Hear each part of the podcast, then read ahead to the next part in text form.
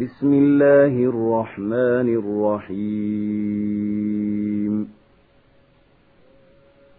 يا أيها النبي إذا طلقتم النساء فطلقوهن لعدتهن وأحصوا العدة. واتقوا الله ربكم لا تخرجوهن من بيوتهن ولا يخرجن إلا أن ياتين بفاحشة مبينة وتلك حدود الله ومن يتعد حدود الله فقد ظلم نفسه لا تدري لعل الله يحدث بعد ذلك أمرا فإذا بلغن أجلهن فأمسكوهن بمعروف أو فارقوهن بمعروف وأشهدوا ذوي عدل منكم وأقيموا الشهادة لله ذلكم يوعظ به من كان يؤمن بالله واليوم الآخر ومن يتق الله يجعل له مخرجا ويرزقه من حيث لا يحتسب ومن يتوكل على الله فهو حسبه. إن الله بالغ نمره. قد جعل الله لكل شيء قدرا. والله يئسن من المحيض من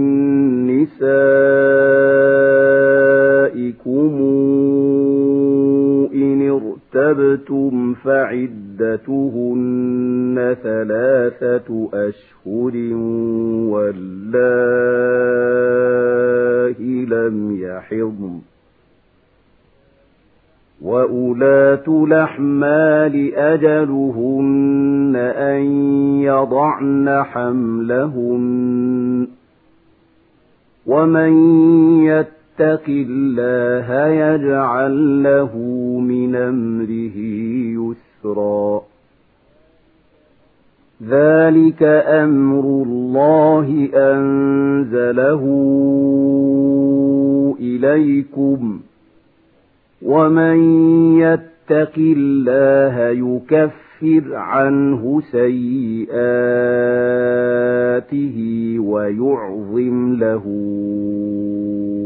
أجرا. أسكنوهن من حيث سكنتم من وجدكم ولا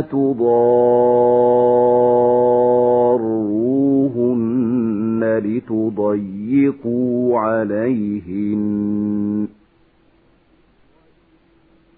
وإن كن أولات حمل فأنفقوا عليهن حتى يضعن حملهن. فإن أرضعن لكم فآتوهن أجورهن واتمروا بينكم بمعروف. وإن تعاسرتم فسترضع له أخرى لينفق ذو سعة من سعته ومن قدر عليه رزقه فلينفق مما آتاه الله. لا يكلف الله نفسا إلا ما آتاها. سيجعل الله بعد عسر يسرا.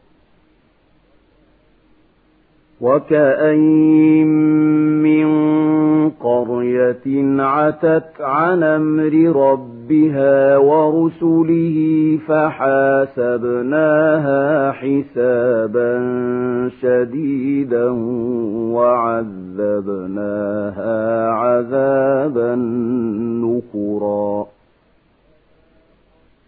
فذاقت وبال أمرها وكان عاقبة أمرها خسرا. أعد الله لهم عذابا شديدا.